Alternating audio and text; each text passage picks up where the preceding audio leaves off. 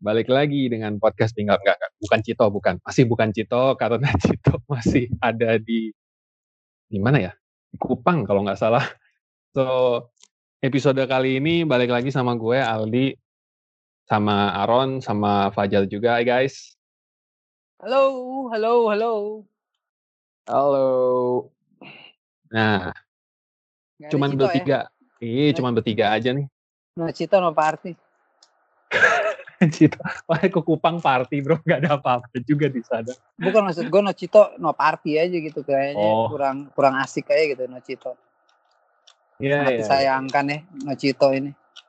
Iya, iya. Teman-teman pendengar juga pasti pada kangen dengerin Cito ngomong halo guys. Khasnya Itulah. dia. Itu. But anyway, semoga, semoga Cito cepat sadar ya, cepat sembuh juga. sembuh, sembuh. Sakit apa dia? Lah dia nggak ada Sakit bukannya apa sa- dia, Gar? Dia nggak ada bukannya sakit. Jadi Kupang bro. Oh, oh sorry sorry sorry sorry. sorry.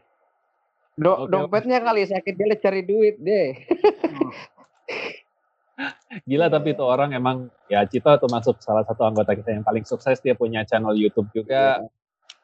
Ya, ya sudahlah. Gak ada yang sakit malah terlalu tajir justru dompetnya sampai ke mana-mana lagi masih ya begini. Bukannya masih tajilan loh, Jar. Nah, asik.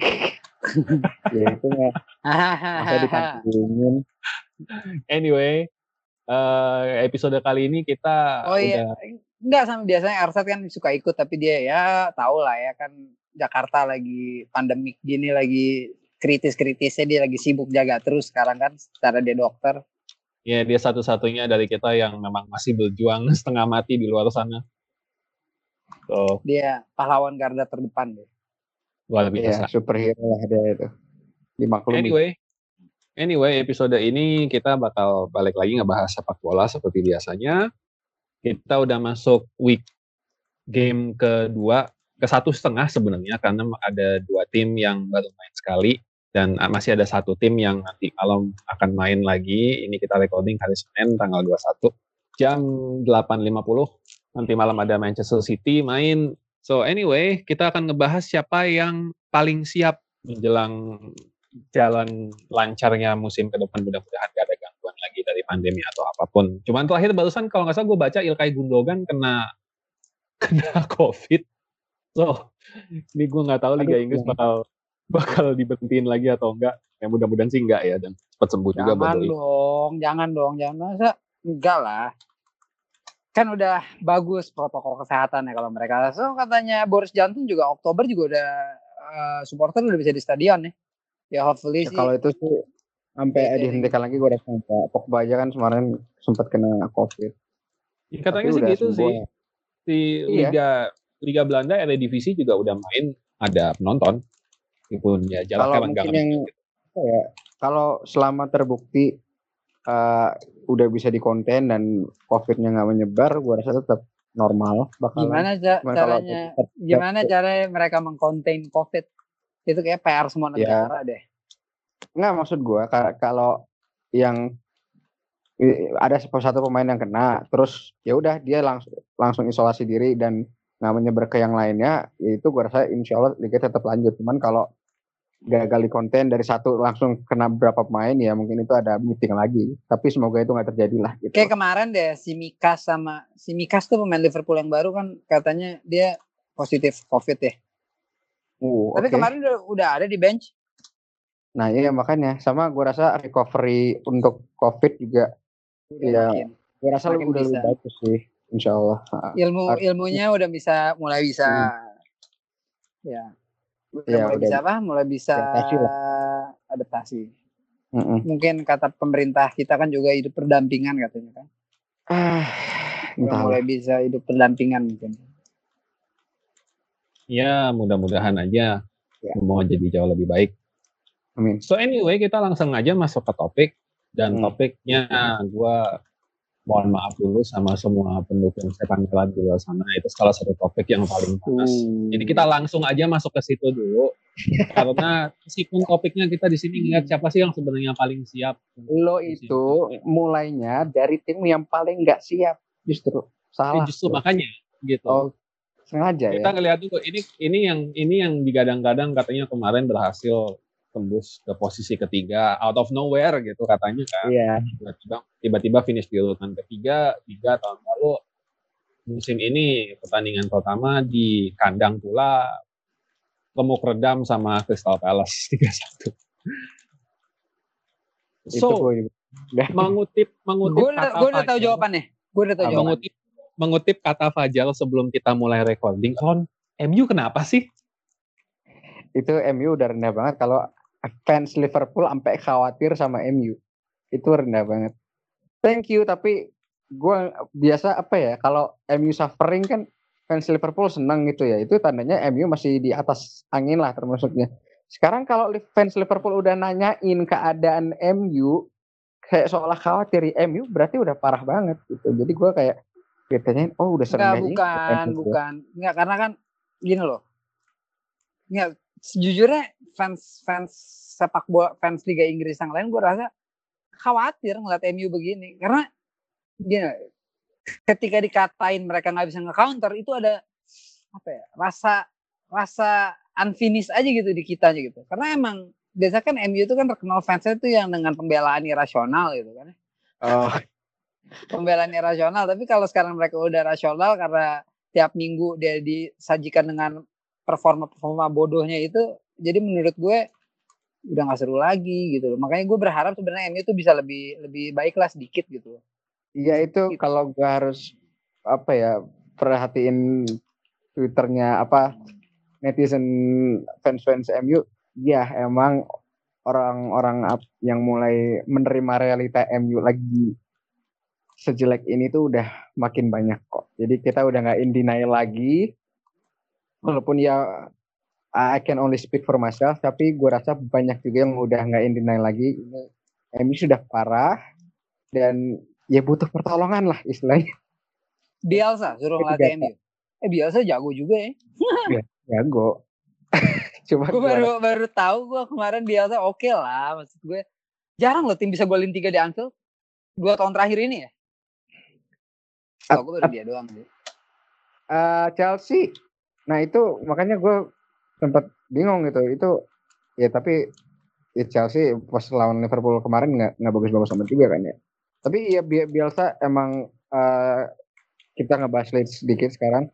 Eh, iya itu Leeds gue ngelihat serangan mereka tuh atraktif banget energik banget. Cuman eh, defense mereka masih masih agak nervy lah gitu. Masih agak gugup which is wajar gitu. Mereka baru datang ke Premier League apa gimana cuman kalau untuk serangan eh, body language mereka itu pede banget dan oke ya enak dilihat gitu oke Hmm. Ya, kalau menurut Aldi sendiri gimana? Su? Iya, gua, Yang kayak lo- gue bilang, kayak gue bilang sama lo kemarin lah, kan gue ngeliat ngeliat mereka main tuh ini bukan klub promosi, gitu. Iya. Ini, ini klub yang cara mainnya harusnya sudah main di kompetisi Eropa. ya kompetisi Eropa. Iya, kalau soal iya tengah ke depan gue setuju mereka itu udah level uh, Eropa ya. Tapi kalau defense gue agak agak sanksi lah. Soalnya oke misalnya lo dibobolin li- sama Liverpool 4 wajar karena mereka juara gitu kuat kan. Tapi kalau kebobolan tiga juga sama Fulham, nah itu tanda tanya defense-nya mungkin ada masalah mental, pengalaman atau apa. Gue gue harus honestly, gue harus honestly agak disagree sama statementnya itu sih. Karena gini, championship itu nggak seenteng yang lu kira. Gitu. Nomor satu, they play 48, 48 or 46 games a year, 46 pertandingan, 48 dua-dua kan dua-dua ya. 46 Enggak dong, ya du- mereka kan 24, 24, dua ya, 20, 24, ya, 20, 22 tim 22 tim 24 kali. 22 dong Kan kan Liverpool kan Premier League 20. iya Mereka 24, 24 tim. Jadi 23 kali 2, 46 game. Anyway, itu 46 game setahun, belum FA Cup, belum Carabao Cup, belum mereka juga ikut FA sih itu namanya ada satu ada satu turnamen lagi yang yang oh Premier League John ikut FA John bukan bukan Pain Pain ada John Pain John. John Stones Paint Trophy apa apa gitu Ah, itu iya, FA iya, Face ya, FA ya, itu Itu Iya, itu iya. mereka juga main itu gitu. So Iya kompetisinya keras, itu yang pasti. Mereka juga jauh lebih fisikal. Cuman kalau menurut gue si si si Bielsa ini juga dia bukan bukan tipikal manajer yang kayak manajer modern zaman sekarang gitu. Pada saat dia ngeliat ini, oh ya udah cabut aja backnya kita beli yang baru enggak gitu. Lagi pula mereka dapat dapat asupan back baru satu kok si Robin Koch itu dari dari dari Jerman. Gue sih ngelihatnya tahun ini tuh Leeds kayak apa ya stabilisasi dulu lah bahwa oke we belong in the Premier League, we stay here, we make some surprises and then that's it. Kalau misalnya syukur mendarat di Eropa gitu kan. Tapi itu sih prioritas mereka kalau menurut gue. Jadi jadi menghindari tetap menurut gue klub promosi itu targetnya adalah menghindari degradasi di musim berikutnya. Tapi Kayak mid table mungkin sih. Iya, tapi ngelihat mereka main, cara mereka main sih, menurut gue, I don't think they have anything to worry about. Itu sih menurut gue. Ya, gue agree sama lo kalau masalah Leeds. Gue kaget juga sih kemarin pas nonton game week pertama itu ngelihat dia bisa main begitu tuh agak shock ya. Maksud gue dia bisa main Liverpool kan emang terkenal main counter press ya. Dia bisa shifting nge counter press counter pressnya Liverpool gitu loh. itu yang gue agak Iya. shock. Itu yang gue kaget. Nah, kok ada tim begini gitu loh. Iya, dan Itu- itu bukti bahwa si Bielsa juga nyiapin timnya benar. Gitu juga, bukan Yeah, bukan exactly. main gitu. Yang justru malah gue mesti balikin lagi yang sekarang lagi kelihatan main-main ini Manchester United gitu. like what the hell man. I'm sorry, I'm sorry to say gitu. Karena karena apa? Sekarang lu lihat deh, lu lihat deh satu Premier League gitu. Liverpool itu udah jelas masalahnya ada. Liverpool itu dia mesti mesti nambah satu defender lagi. Itu menurut gue. Back tengah ya. Nah, back tengah. Karena menurut gue kayak nggak tahu kenapa tapi uh, Virgil van Dijk udah berapa pertandingan terakhir he makes a lot of mistakes. Gue nggak Ya, ngerti Agree, agree. Agree with that. gitu. Nomor dua Chelsea, masalahnya tetap sama. Itu si anak kecil Inconsistent. 80 juta itu gue nggak ngerti kenapa masih dimainin. Siapa? Gue bilang Oke, Pak. Kepa Kepa Arrizabalaga, I'm sorry to say, gue mesti gue mesti set publicly di sini. Gue dulu bekas kiper, lu bikin malu profesi kita. men. Hmm. Seriously. Oh, Gitu. bukan. Like like Bu- why? What are you doing? Gitu. Manchester City gue belum lihat, nanti Enggak malam gue mau kayak, lihat. kayak- kayaknya gue gue tahu deh kayak Pak kemarin kenapa begitu. Kayaknya dia main FPL, masang Mane jadi kaptennya. Tapi tapi dari dari body language juga kelihatan dia nggak nggak nggak pede. Hah, bener gak sih? Mungkin gak? Ya mungkin dia nggak tahu. Tapi gue sih Dia ngeliatnya dia dia ma- iya sih, gue yakin dia main FPL. Begitu dia pasang Mane jadi kaptennya sih, gue yakin di FPL dia. Makanya they he ya who knows kan, bener gak Ron? Ron, lu kan juga kiper Ron, gimana? Kayak Pak. Ah, ya gue nggak tahu sih. Gue ngelihatnya juga, um, I don't know, kasihan gitu loh. Gue justru pengen nanya sama lo karena gue apa ya? eh gue itu gimana cara membangkitkan confidence yang lagi jatuh kayak gitu? Itu gue ngelihat dia sebagai kiper confidence-nya juga jatuh gitu loh. Kayak takut salah. Kayak eh ini gue salah nggak ya kalau begini? Ini gue salah nggak ya kalau begini? Ini ini ini lihat. sama ini sama kasusnya kayak Liverpool kemarin sama Karius. Menurut gue ya. Mirip. Tapi bedanya bedanya Karius nggak mahal anjir. Iya, itu bedanya. Karius kan Iya, sejak iya. sejak dia bikin salah di final CL itu kan langsung drop banget confidence. bukan langsung drop lagi, langsung drop dari tim. Iya justru Eh, makanya katanya, tuh, tuh, tuh, tuh. Si Kepa tuh salahnya yang mana sih? Maksudnya salah besarnya dia tuh yang mana sih yang bisa jadi salah yang bisa dijadiin highlight menurut gua? itu gua- kemarin dia Iya, iya sebelum itu, untuk- sebelum sebelum itu, sebelum itu, sebelum itu. Sebelum Gini. itu ada Dia Ini, itu kan awalnya kontroversinya dari eh, bangkang si siapa tuh Sari, kan, Sarri, Minta diganti. ya. Kontroversinya awalnya dari situ. Mulai banyak yang nggak suka. Soalnya ya tindakan seperti itu unheard of gitu loh dari pemain mana pun. Hmm. Dari situ ya ya udah kayak mung- mungkin mempengaruhi performanya dia juga. Hmm. dia itu salah satu kiper yang save ratio-nya kecil banget kalau dia ngadepin long shot. 80 juta loh, men. Ya still. Statistiknya begitu. Kalau gue sih bilang masalahnya Chelsea cuman Kepa sih. Udah Kepa, you find a good keeper, should be alright. Karena ya lo kalau kiper lo nggak bagus ya otomatis defender lo juga nggak pede men. Eh, ngaruh ya. iya kalau lu jadi pelatih punya pemain kayak gitu, kiper lagi confidence-nya down, lu apain? Kalau misalnya gue nggak mau jual karena gue ngeliat dia masih muda atau apa, pinjemin lah. Loan him Ah, out. itu bener. Bener banget. Bener banget. Ini itu out. Let him play, let him play some place yang di mana pressure-nya nggak setinggi di Chelsea, yang di mana dia bisa, you know, mungkin lebih santai, mungkin dia bisa find his rhythm back, and then pada saat dia balik, dia jadi kayak punya apa ya validasi bahwa oh ya I managed to do it again at the different place. Sekarang waktunya gue nyoba ngebuktiin di sini, balik gitu. Kan gitu dong logikanya. Ya, ya, gue paham. masuk akal sih. Cuman masalahnya yaitu kayaknya gua ragu kalau Lampard itu eh, bakal ngejual Kepa karena yaitu gila lo udah beli 80 juta dipinjemin itu mukanya taruh di mana mungkin ada yang berpikir begitu atau bagaimana Tapi dia Ya, mention, cuman tapi ya- dia mention kemarin bahwa kesalahan kita adalah memasang Kepa sebagai kiper. Dia mention, dia sudah sudah mention itu. Jadi kalau kalau semua media sih ngelihatnya bahwa ya ini waktunya Kepa udah mau habis di Chelsea. Cuman menurut gue kalau misalnya dijual, ya lo nggak jadi kiper timnas kalau nggak bagus. Faktanya itu. Tapi Dia he emang just needs a little bit confidence. dia kiper timnas.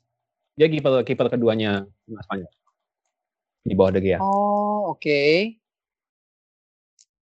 bakat ada mentalnya aja yang lagi questionable gitu loh talent kemampuan ada gue gue juga tahu itu soalnya gue nggak ingat sebelum insiden kontroversial sama Sari itu dia jelek-jelek amat gitu kayaknya lumayan deh gitu tau gue Iya lumayan setahu gue. Setahu gue seingat gue malah. Kenapa dia 80 juta karena emang jago waktu di Atletico Bilbao. Iya, memang jago waktu di Bilbao. iya That's makanya jadi kayak Iya apa ya setelah dia ya bangkang sama Sari itu mungkin dia juga dapat pressure dari pemain-pemain Chelsea ya lo nggak boleh begitu dan lain-lain Mu- mungkin mulai nggak disukai apa gimana dan itu masih membekas sampai sekarang jadinya ya I don't know mungkin dia juga nggak merasa di rumah gitu loh this doesn't feel Ya. like home karena ya karena ya itu pemain juga butuh merasakan hal itu untuk nyaman gitu loh untuk Either way- performanya Either way dia nggak confident. Poinnya itu. Di, he needs to get his confidence back. Whatever whatever reason, whatever the way, dia mesti balik pede lagi. Gitu. Itu sih itu satu-satunya masalah Chelsea. Karena everything else di seluruh, seluruh lini Chelsea, itu salah Chelsea good. paling komplit. Kayak Havertz ya belum kali ya, baru main kali kan. Belum lah, belum, belum. I'd say give him, I'd say give him like 10 games. 10 game? Let's let's see dia lihat dia 10 game ke depan. Kalau misalnya dia memang baik terus dia bisa konsisten dan he'll be something. Karena ya waktu adaptasi itu kan gak semua pemain bisa masuk ke liga baru terus langsung nyetel. Nggak semua pemain kayak Thiago Alcantara ya. ya Thiago 29 men. Iya makanya Umurnya. semua, nggak semua pemain kayak Thiago Alcantara. Iya, ya. setuju gue. Anyway, itu Chelsea. Terus tadi kita udah ngomongin nanti City juga main so masih judgment reserve untuk City. Arsenal kalau gue bilang kita butuh DM satu lagi. Cuman terkira kita butuh satu midfielder yang bisa kayak Ozil. Kita punya Ozil tapi Ozil sudah bukan Ozil yang dulu lagi so kalau misalnya itu ada kita kayaknya sih oke. Jadi Eh, Ozil, oke Kenapa Ozil menurut Ozil, Ozil juga bukan Ozil yang dulu lagi? Ah, Itu ya I mean is that a bit harsh soalnya gua ngeliat dia juga karena jarang dimainin juga gitu loh. Jadi iya Nah, I don't know ini juga- terlalu sedikit performanya untuk eh ngejudge sih kalau gua. ini juga jarang ini juga gue dimainin nggak tahu ya ini juga gue gua nggak tahu persis. Cuman Ozil itu kan dia frozen out sejak Emery masuk. Nah Ozil ini memang gaya mainnya gaya mainnya sama gesture body language-nya memang bermasalah udah jadi lama banget. Dia kayak kayak apa ya? Kayak gesture kayak males.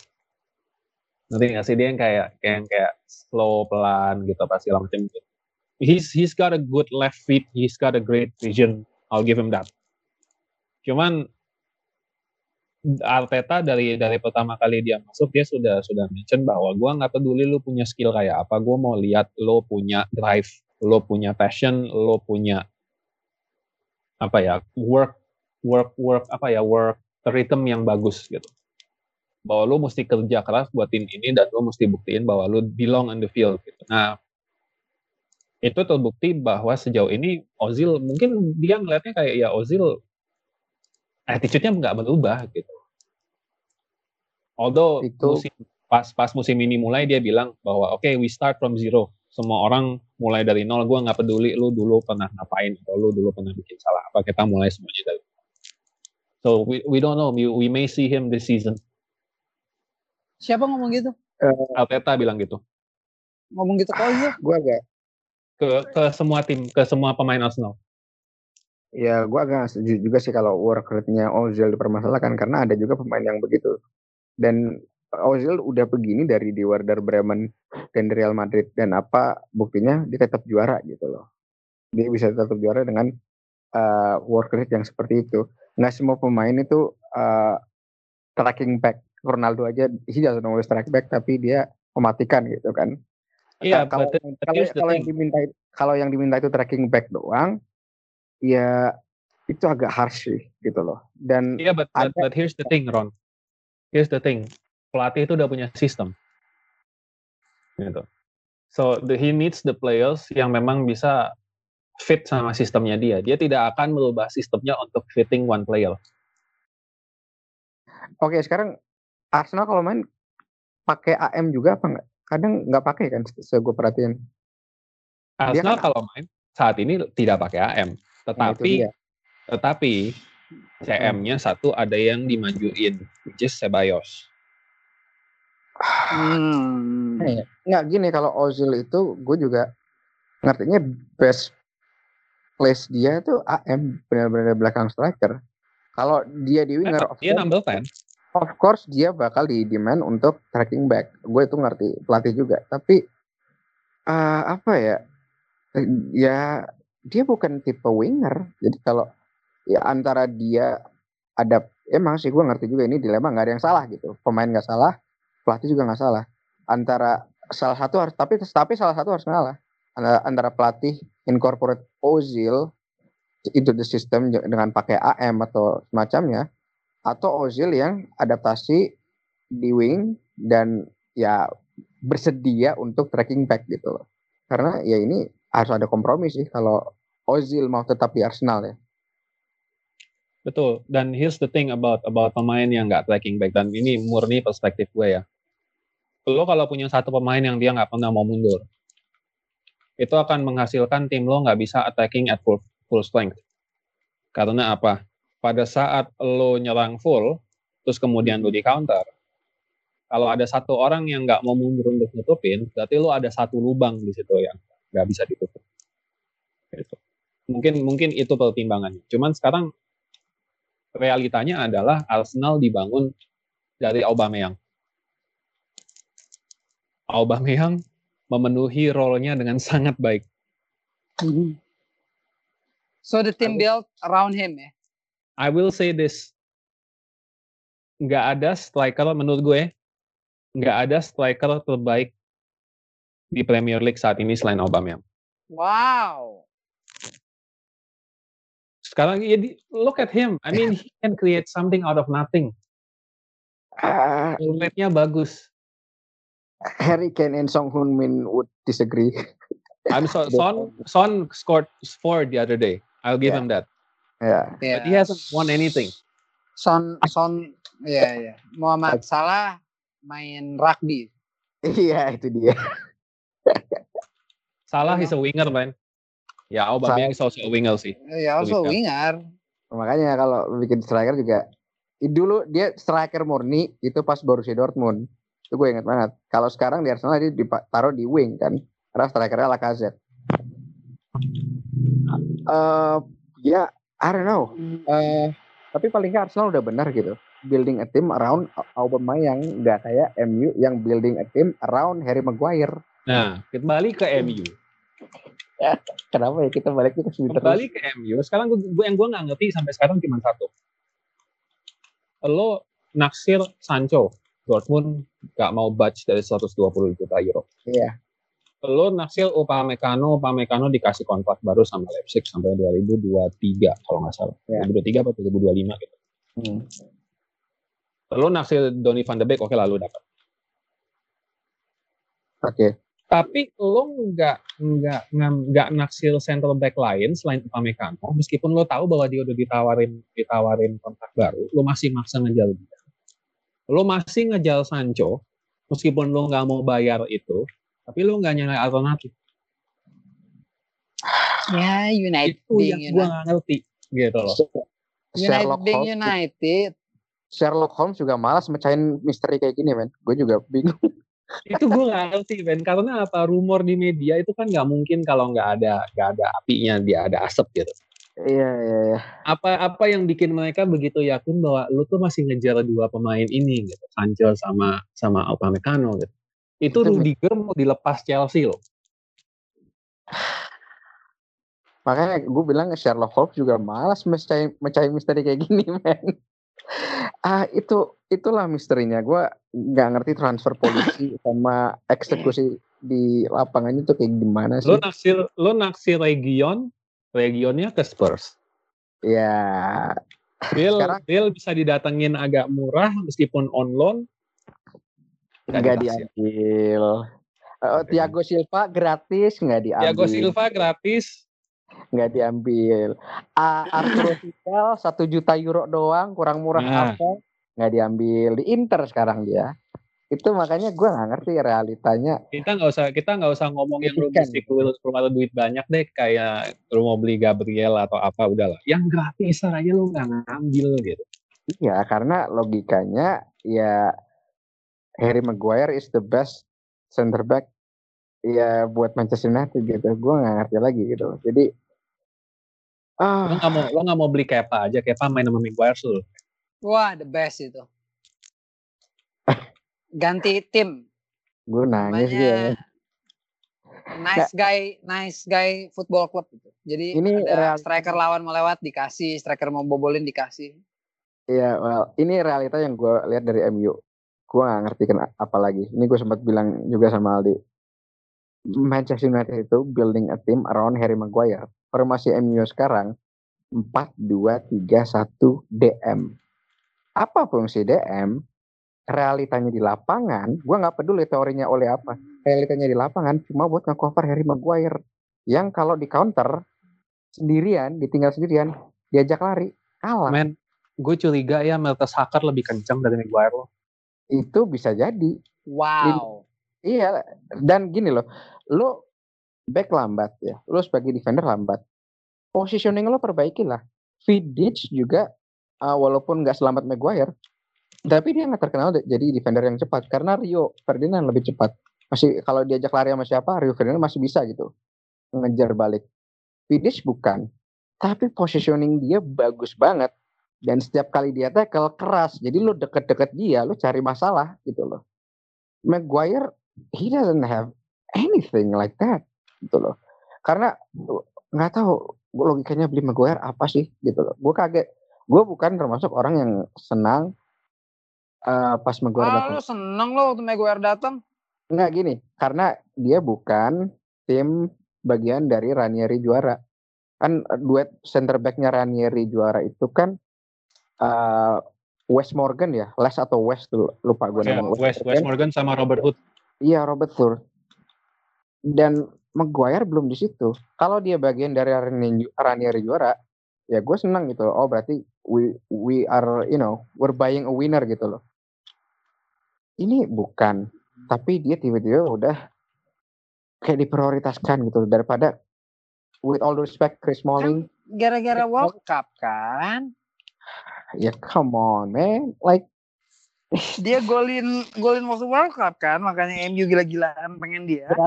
Berarti orang kemakan marketing dong.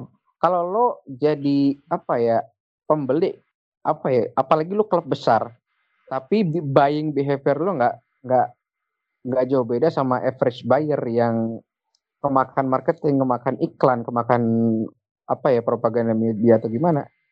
Ya lo jeniusnya di mana gitu.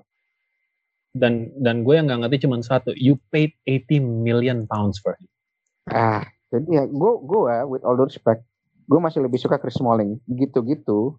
Harga nggak pernah bohong kecuali Harry Maguire. Chris Smalling dia masih Chris Smalling itu dia pernah juara sama Ferguson. Nggak kayak gini. Van Dijk dibeli emang 75 salah. juta gimana di? Oke kan? Ya, oke Performing lah. Real Madrid. Alisson Oke Becker dibayarin 80 juta eh 70 60 juta, oke. Siapa lagi? Eh Aubameyang dibayarin mahal, perform. You name it. Frankie De Jong gimana? Dibayarin mahal sama Barcelona, perform nggak? sejauh Iya. ini sih lumayan lah tapi di sisi Ya, profit aja kemarin cuman dia nggak jelek. Berarti harga itu nggak pernah bohong. Cuman yang bohong itu Harry Maguire sama Kepa. itu dia gue wah gitu. Jadi dah sekarang anehnya Manchester United building a team around defender itu unheard of in world of football gitu loh. Kalau di basket gue ngerti lah, lo superstarnya pemainnya defensif gitu, center atau apa. Ya udah lo cari pemain yang bisa bantu nyerang gitu loh, kayak shooter lah atau apa. Jadi Hmm. dia bisa merajai di di bawah basket, sisanya ngebantu dia dari luar gitu, three pointer lah apa-apa. Ini kita building a team around a defender. Kalau rata-rata bola kan building a team around an offensive, offensive player gitu loh. Kayak ya, Messi lah, Ronaldo lah. Jadi cari pemain itu yang bisa uh, membantu atau mengkomplement permainannya Ronaldo sama Messi ini. Ini kita building a team untuk ngecover defender. Sir Alex Ferguson sepanjang karirnya di MU nggak pernah pakai dua defensive midfielder. Satu iya pernah kayak 4 2 4 1 4 3 3 yang satu DM kayak kayak Barcelona itu pernah. Tapi dua DM itu unheard, unheard of. Gitu. Itu why are we doing this to ourselves gitu. Terus, terus pas gue kemarin lihat di lawan Crystal Palace jarak antar pemain jauh banget. Ya gimana mau passingnya ngalir? Orang pada cari-carian. Pemain gue mana ya? Temen gue mana ya? Jauh banget sih. Gitu loh. Best playernya kemarin Donny van de Beek. Dia paling niat, paling getol cari ruang, paling bagus juga eh, pergerakannya. Da- si Don van de Beek ngomong apa Ron? Kalah kemarin MU Ron. ya tipe kalau orang Belanda dia straightforward lah gitu which is I understand dan gue suka juga ini gue gue senang gue gue golin. Tapi kita harus harus nggak harusnya apa ya kita harusnya menang gitu loh. Nggak seharusnya kita kalah. Itu eh, semoga Doni nggak kenapa-napa ya for his own good. Soalnya dia sebenarnya with all respect bukan pemain pertama yang vokal tentang performa MU pemain-pemain vokal yang eh, apa ya yang vokal tentang performa MU kalau lagi jelek itu rata-rata udah dibungkam semua. Satu, Paul Pogba. Dua, David De Gea. David De Gea sampai dicopot kapten David Makanya- De Gea. Yes. Kan Dulu David De Gea sempat kapten. Habis Iya, itu iya. dicopot. Iya. Gara-gara Jadi pemain- ngomong apa emang?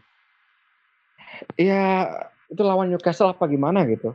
Kalahnya cuman berapa sih? Eh, Satu kosong kalau nggak salah waktu itu. Tapi dia mengkritisi, eh, we're not good enough anywhere gitu loh. Itu habis itu dia langsung copot kaptennya. Padahal ngomong yang benar gitu. Jadi kayak istilahnya kebenaran itu tidak disukai di MU. Asik. Cuman ya itu realitanya. Pogba juga ya begitu. Vokal ini performa kita harusnya nggak begini, nggak boleh kalah, bla bla bla. Di, sempat kapten juga kan Pogba copot di sempat di drop lah apa gimana. Pokoknya aduh ini maunya MU apa sih gitu.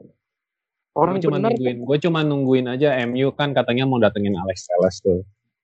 He's, he's, he's a pretty good player so I don't know what's going to happen Yeah. there. Oh iya Alex Telles mau dibawa ya katanya.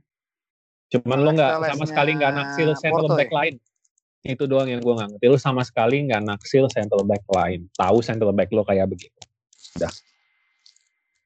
Itu itu misteri yang misterius. Misteri yang misterius itu ya apa ya gua aduh gini gua oke misalnya MU keras kepala nggak boleh center back.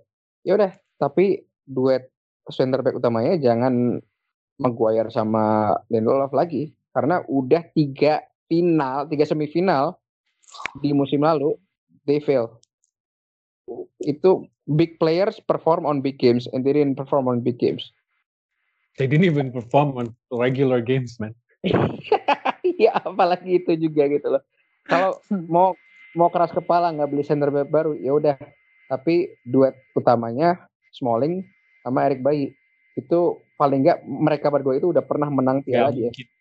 Gak mungkin. Masalahnya kapten lu salah satunya CB itu. sayangnya begitu gue agak pesimisnya di situ. Cuma kalau menurut gue idealnya mereka berdua ini jadi duet center back. Atau kalau perlu Rojo Rojo gitu-gitu udah pernah menang di MU gitu loh. Eh Rojo masih ada gak sih? udah Masih. balik. Masih balik lagi setelah kemarin pinjemin. Dia dia aja deh nggak apa-apa kalau apa. Ya walaupun sempat dikritisi juga sih tapi kayak he seems like a better alternative than Luke Shaw right now gitu loh. Kemarin Luke Shaw di gol pertama itu mengecewakan banget. Kayak ball watching sampai nggak ngeliat markingnya Eh, agak lambat juga antisipasinya itu. Waduh. Brandon Williams malah mungkin menurut gue muda-muda gitu best left back Manchester United punya gitu. Luke Shaw, Luke Shaw, Luke Shaw, Luke Shaw, Luke Shaw. No, come on, man. You got Kim. No. Ya udahlah sebagai sebagai fans United saran gue ya nggak usah terlalu banyak moaning sih. Lo bisa main di Premier League aja udah bersyukur lah sekarang.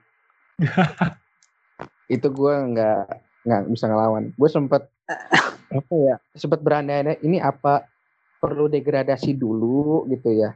Sampai M, apa petinggi MU sadar ini kita dalam masalah, woi, udah kebakaran rumah itu.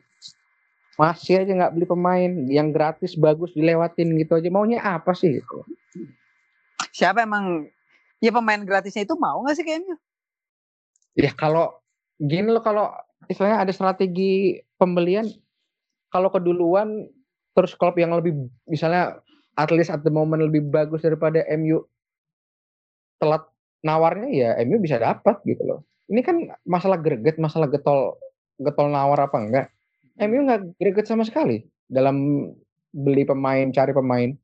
Merasa Tapi puas yang- dengan yang ada gitu kan. Tapi Gue yang gue tapi yang gue baca ya, Ed Woodward itu kan dia CEO ya. Dia itu dia itu menyediakan duit kan, bukan dia yang belanja pemain kan? Dia Yang menyediakan kalau kalau kalau transfer yang nego siapa? Bukan Woodward, setahu gue. Woodward itu yang nyediain duitnya doang. belakangan He belakangan money. enggak belakangan dia pakai ada bawahannya dia atau intermediary gitu awal-awal dia awal-awal dia tapi belakangan ya mungkin karena dia namanya udah jelek di mata fans MU belakangan dia udah pakai intermediary bukan di- lewat dia lagi tapi instruksi tetap dari dia kan duit yang Hmm. yang kunci banknya dia hanya gitu loh. Ya wajar kalau fans MU masih kesel sama Woodward sama sama Glazers ya. Ini udah berapa minggu lagi transfer window habis klub lain udah getol di transfer market MU baru dapat satu. Nggak pu nggak cukup bagus gitu loh. Hmm. Ya, well. Ya, good makanya luck deh musim ke iya makanya gue cuma bisa benerin MU tuh di FIFA doang kalau di dunia nyata mah gue berdoa aja Ya, good luck lah sih, musim ya, depan. Iya, si Aldi sempat nanya, lo nggak ada tantangan lo main langsung jadi MU. Lah, MU gue lagi nggak bener, ngapain benerin klub lain? Gue mah gitu aja realitanya. Alright, enough Liga Inggris. Iya, Kita kita lihat-lihat liga yang lain juga. Kasihan nih fans liga lain yang dengerin kita juga. Andrea Pirlo memulai karirnya dengan kemenangan yang cukup telak 3-0 atas Sampdoria. Dan masih Ronaldo juga yang nyetak gol. So anyway, there's nothing changing over there, ya kan? I mean, nggak tahu curang atau enggak. Ini mestinya ada Elsat sih. aduh, iya agak sangat dirindukan ke keberadaannya Ersat. Hasil nggak berbeda, tapi yang berbeda kan ini seperti yang diamati Tito juga waktu itu eh, cara bermain mereka kan. Eh, ini 4-1 mereka pakai formasinya. Actually no, mereka mulai dengan 3-4-3 sebenarnya. tiga empat tiga yang Iya. bisa evolve. Mungkin kalau nyerang tiga empat tiga kali ya, terus bertahan lima empat satu apa gimana? Iya, ya, mungkin ya. Cuman gua notisnya kemarin gua sempet sk- apa lihat-lihat stats kayaknya Aaron Ramsey dipakai vokal point sih. Dia jadi AM gitu. So I think somehow Itu- Pirlo ketemu ketemu tempat yang pas buat Aaron Ramsey. Itu memang a- posisi aslinya dia kan? Iya, makanya kalau waktu sama Sari kan kemarin dia nggak dipakai. Nggak dipakai Iya. dengan benar gitu. Ya itu makanya kok nggak dipakai dengan benar tapi dibeli. Kadang gue bingung juga di situ. RMC setahu gue dari dari sebelum masuk Arsenal pun aslinya AM. AM dia. AM, CM Iya. AM dia. Iya, tapi di Arsenal pun nggak selalu jadi AM gitu. Padahal Nggak dia Gua- dia kan ada kalanya jadi winger. Iya, cuman dia maksimalnya AM sih. Gue rasa dia bakal bisa jadi best seasonnya dia ini. Kalau dia ya insya Allah kita tahu sejarahnya dia ya sempat cedera. Semoga dia bisa bebas dari cedera lah musim ini. Ya, gue gue juga tertarik pengen lihat pengen lihat Milan sih karena Milan tahun ini skuadnya pada muda-muda juga sebenarnya. Gitu. So itu Liga Italia, Inter ya Inter masih Inter, Inter masih juga menang kan kalau nggak salah kemarin juga ya Inter. Ya. Artinya belum, mereka juga baru satu pertandingan rata-rata. Bayern, Bayern dong, jangan lupa. Eh sorry, Inter Inter belum main malah, sorry. Iya, Inter belum main. Anyway, Bayern 8-0 apa Gnabry. kabar itu? Gnabry hat-trick Schalke 0 Nilvir. kalau Schalke, Schalke, Schalke, Schalke, Nilvir. Vir. Vir. ya bukan empat ya. bukan, Anyway, bukan 0-4 Anyway. lagi 0-8 kemarin kasihan. Oh, gue Berarti justru Nil- malah ngeliatnya, Nil. Nil Ut. iya gue justru 08. malah ngelihatnya, gue nggak mau ngelihat Bayernnya, gue ngelihat Schalke, ya what's wrong with them? Gue nggak ngerti deh. Iya. Winston McKinney-nya cabut tuh kali, Bro. Enggak mereka dari musim lalu udah babak belur men. Enggak, pemain-pemain bintangnya, pemain kuncinya juga key player pada cabut kan. Winston McKinney cabut, kipernya si Hmm, Nubel ke Bermuda. juga cabut. Not exactly dari musim lalu, dari semenjak restart pandemi. Sebelum itu mereka masih racing for the title, man. Sebelum restart, sebelum apa, eh, stop gara-gara pandemi. Sebelum itu mereka masih racing for the title, man. Kita masih topik podcast kita juga waktu itu kita masih, oh siapa nih yang menang Bundesliga nih? Banyak nih kontendernya. Schalke paling jatuh setelah restart and haven't recovered since. Itu ya pertandingan pertama ketemu Bayern dihabisin 8-0.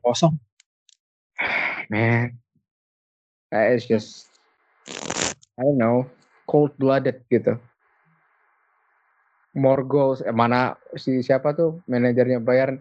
Eh, we wanted more goals lagi istilahnya kayak ngomongnya. Ah gila loh. Ya, tapi ya gue suka sih ma- manajer yang dengan mental seperti itu. Eh. Jadi Ole gimana? Gue perlu belajar. Baliknya ke situ-situ lagi. gua nggak tahu saya happy itu kalau lagi ngebahas United. perlu belajar Jangan- terlalu happy jar lama-lama jadi fans Bu, aduh, gimana ya? Lu bisa ngefans tuh karena karena karena ya karena jago, karena ada ikatan emosional atau pengalaman spiritual yang emosional. Ya, Ke MU, aduh, aduh kasih, ya nggak tahu deh, gue nggak bisa ngomong gue. gue benar-benar nggak bisa ngomong, Mei. Gue gue gue sebenarnya jujur deh, kayak kayak apa ya? Kayak sekarang udah kasihan aja kan gue juga balance gua juga balance balance di Premier League tuh kayak gini loh gue gue tipikal orang yang gue susah nerima eh sesuatu yang baru yang rising up itu kayak kalau untuk Premier League ya konteks Premier League tuh gue kayak enggak enggak enggak enggak. Gue dari kecil udah terbiasa sama environment musuh berat gue tuh MU musuh bebuyutan gue tuh MU gitu. Gue gue seneng gue seneng ngeliat MU terseok-seok dulu gitu. Tapi Iya. nggak segininya gitu loh nggak segininya. Iya. gue nggak sekarang nggak jadi kayak nggak ada nggak ada apa ya nggak ada ada bahasanya bahasanya tuh nggak ada nggak ada kepuasan untuk ngatain. Karena ya emang lagi jelek udahlah gitu ya. Iya kan? Kebayang Sekarang- di ya kayak sekarang lo dulu ma- mungkin mas Spurs gitu. Kayak atau misalkan Liverpool sama Everton kayak Everton kalah ya terus kenapa Enggak kalau Iya. gue kalau gue sama Spurs itu masalahnya gini. Mereka tuh kalau menang jumawanya amit-amit. Udah itu doang. Artinya gue nggak gue nggak sampai yang seneng banget lihat mereka terseok-seok atau gimana. Ya mereka they have always been a small club lah gitu lah. Uh, Itu kalau buat gue ya. Artinya gini is the thing. Kayak kemarin aja mereka mereka finish di atas kita, mereka seneng banget. Sebelum akhirnya kita menang FA Cup, terus kita knock mereka ke Bulgaria sana buat main preliminary stage-nya Europa League. itu kan. Itu aja mereka menangnya juga setelah si Plovdiv-nya kehilangan dua pemain, main jadi 9 orang, terus mereka nyetak dua gol di 10 menit terakhir. Besok ketemu klub Macedonia, ya ya ya udah sana pergi jauh-jauh aja, emang lu pantasnya di situ. Tapi kan nggak nggak sampai yang kayak oh gue seneng banget lihat lo sengsara apa segala macam enggak. Artinya we'll all we've we've known we're always above them mau mereka finish di atas atau gimana masih banyak kan kita trofinya setelah lo mau ngomong apa. Gitu. kalau MU ya sementara krisis begini emang lo nggak usah pikirin MU juga sih. Gua harus akuin. Kalau. MU gue sih Liverpool malah malah malah cukup respect sama MU gitu. Karena gue ngelihat Alex Ferguson sama Arsene Wenger dulu saingan segitu beratnya waktu zaman era 99 sampai 2000-an awal itu kan emang emang Arsenal United Arsenal United gitu. And in a sense gue cukup respect sama mereka. Cuman yang gue sedih itu kayak kalau jadi sampah banget sih sorry ya. itu aja sih kayak like what happened to you gitu kayak So Alex tuh udah pensiun dari kapan tahu? Lu udah ganti manajer berapa kali? Moyes, Van Gaal, Mourinho, Ole, empat kali. Iya. udah ganti manajer empat kali. Nasib lu kagak berubah-berubah Ya, gitu loh. Ya oke lah lu, lu menang, lu sempat menang apa? Sempat menang apa sih lu? Kemarin aku juga PKI. gue ingat ke eh, FA Cup Lu sama menang Europa. League kalau nggak salah ya. Jadi juga sempat menang Europa treble League. kan. winner sama Mourinho di musim pertama Europa League terus eh Tapi kayak- kayak-. Kalau Iya, kalau misalnya lu dibandingin dibandingin sama sama Arsenal gitu yang sekarang habis Emery itu jadi Arteta gitu. Kita tuh sempet stresnya tuh yang enam bulan terakhirnya Emery aja. Gitu karena yang setahun pertama Emery kan dia bawa kita ke Europa Final. Jadi kalau buat gue ya mungkin fans Arsenal lain ada yang komplain, ada yang keberatan. Cuman kalau buat gue lo berhasil bawa tim ke final itu bukan bukan pencapaian kecil menang atau tidaknya itu bukan pencapaian kecil tetap. Cuman yang enam bulan terakhirnya dia di, di Arsenal kan jadi kayak nggak punya arah apa segala macam. Nah itu stres tuh, stres banget jadi fans Arsenal. And then Arteta masuk, everything got better. Dan sekarang ya kita dua dua menang dari dua kali main, six points kelihatannya oke. Ke depannya juga dia juga berhasil datengin dia berhasil datengin Gabriel, dia berhasil perpanjang Aubameyang kontraknya Aubameyang. So everything seems great gitu. But you guys like katanya tajir nggak mau keluar duit. Back Iya, lu iya, iya. kayak begitu, masuk penjara Iya. pula gitu.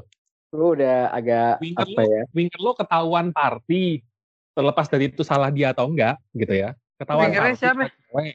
Siapa? Greenwood. si Greenwood. Green kan waktu camp Inggris kan sama sama siapa ya? Sama Phil Foden kalau nggak salah ya. Iya. Kan ini di di ke gap deket sama cewek waktu di camp Oh, oke nice. cewek, cewek Islandia gitu.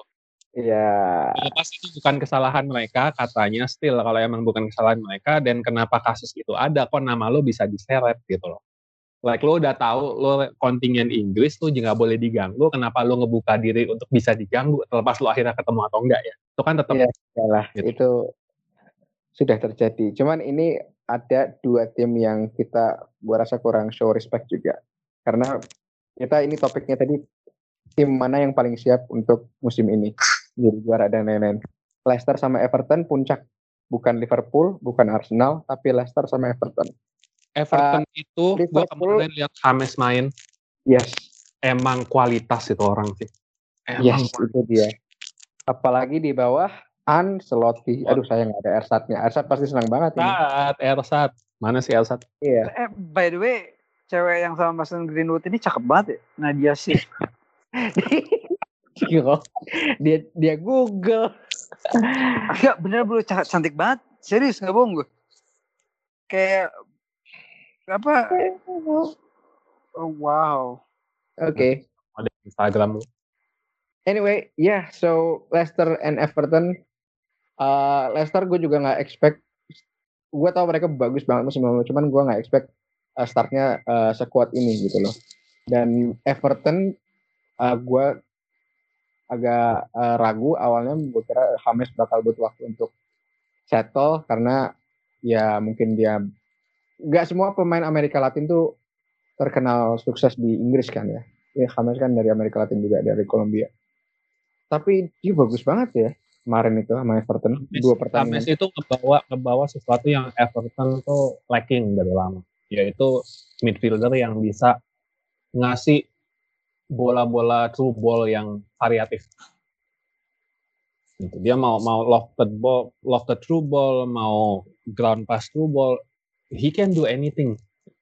Positioningnya juga bagus, dia juga kayak kemarin waktu dia ngelawan Everton kemarin lawan siapa sih tuh?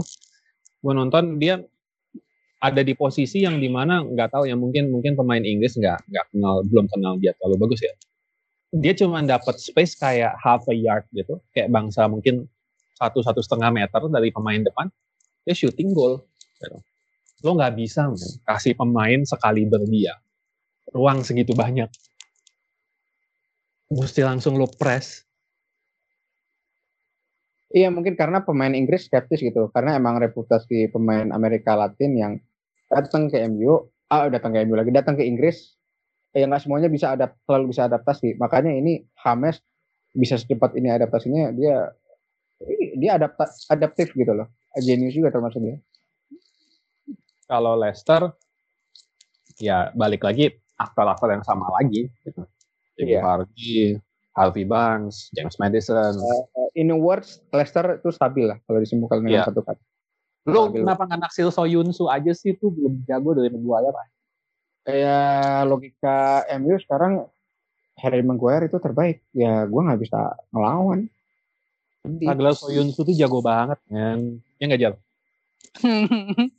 Enggak, tadinya emang mau belinya Soyuncu, tapi salah info akhirnya kebeli Maguire. scoutnya scoutnya ada yang sabotase ya. Enggak, Enggak. ngomongnya Enggak enggak. gue yakin ini mis, mi, mi, mi- apa mis, mis information aja sih, mislead information aja. Eh kayaknya back Leicester jago deh. Oh iya, kita beli tuh. Maksudnya scoutnya Soyuncu. Itu itu kalau buat gue lu nyelamatin Leicester nih. Soyunsu kan Pak. masuk buat gantiin Maguire. Enggak enggak, so, Soyuncu ada ada ada. Waktu itu udah ada bareng. Enggak men, Soyunsu Soyunsu masuk buat gantiin Maguire. Are you sure? Kayaknya bareng deh. I'm Maksudnya convinced. ada ada ada ada. Soyuncu ada waktu di zaman Maguire ada tuh Soyuncu ada. Udah ada. Dia mungkin dinaikin jadi first team kali. Ya sudahlah itu kan anda Soyunsu, andai-andai. Ini, ini, ini nih case. Ini nih case. Soyunsu lebih bagus dari Maguire. Itu gue jamin. Iya. Iya, makanya Iya, itu kan sudahlah itu per anda-andai. Ya gua nggak tahu kalau itu. hadapi itu realitanya. Realitanya yang di MU bukan Soyuncu gitu lah istilahnya. Realitanya yaitu yang harus saya hadapi. Di situ kadang saya merasa sedih. Anyway, ini sedikit mention juga Liga Spanyol Madrid main 0-0 sama Sociedad. Oke. Odegaard main jadi AM. Atau apa? Martin Odegaard main lagi. Iya, Martin Odegaard main lagi jadi starter. Ya, gue nggak tahu sih ini Cito sih yang lebih paham. Cuman kosong-kosong, men. I mean, Eh, Liga Spanyol eh, mulai ketat juga lagi hampir gua rasa kompetisinya tahun ini eh, bakal seketat Liga Italia musim lalu deh. Italia kan 1 sampai 6 tuh malah. Menurut, menurut, menurut lo Pade nih, menurut lo Pade, Messi kan nggak jadi pindah. Iya. Bisa maksimal nggak sih dia main di Barca lagi? Eh, gua ngeras gua rasa bisa. Dia se nongkol-nongkolnya dia sama Barca dia kalau udah main profesional sih. Nggak semuanya itu salah dia gitu loh. Kan dia juga beefnya tuh sama bukan nggak oke emang ada di berita kadang beefnya sama satu atau dua pemain. Tapi kan beef terbesarnya dia sama Bartomeu presiden Ba- Barca. Jadi kalau dia udah di lapangan gue rasa dia tipe pemain yang udah lupa apa yang terjadi di luar lapangan dan dia fokus di lapangan gitu. Cuman ya of course agennya mungkin dan lain-lain tetap berusaha manuver untuk bergerak keluar setelah musim ini gitu. Entah ke mana. Itu misteri yang menarik sekali. Ya paling enggak kalau menurut klaim dia selama Bartomeu di tetap di Barca gitu loh. Itu kan dia beefnya sama Bartomeu antara Bartomeu yang keluar atau Messi yang keluar. Gue rasa Messi juga gak keberatan kok.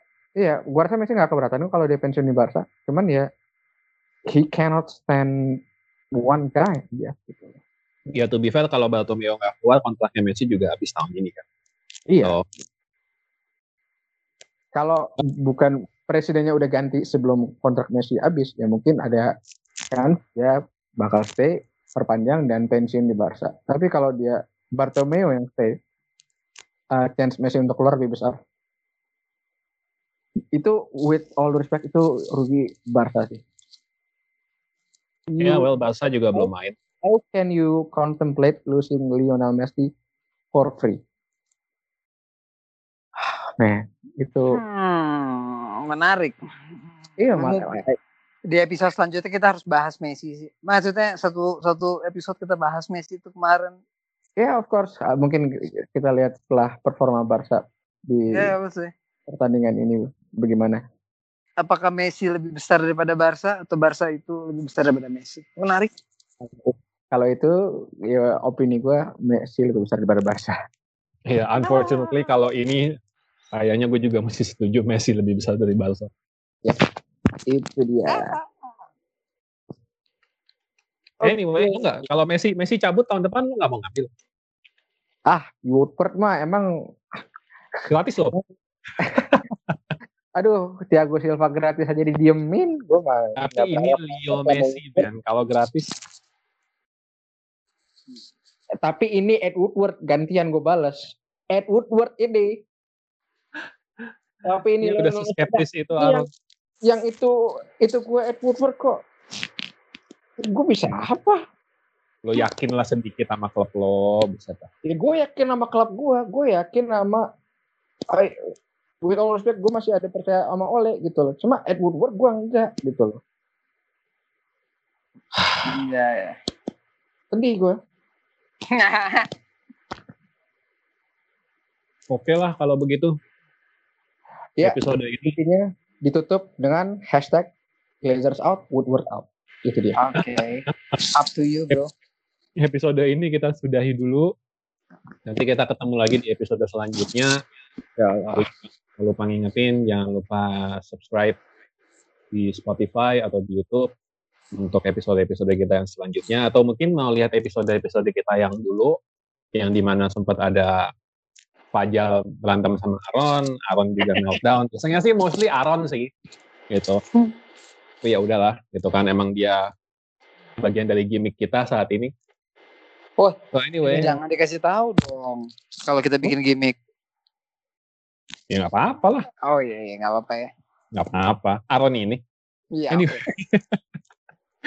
anyway, jangan lupa follow kita di Instagram juga buat informasi episode-episode selanjutnya. Thank you guys. Ciao.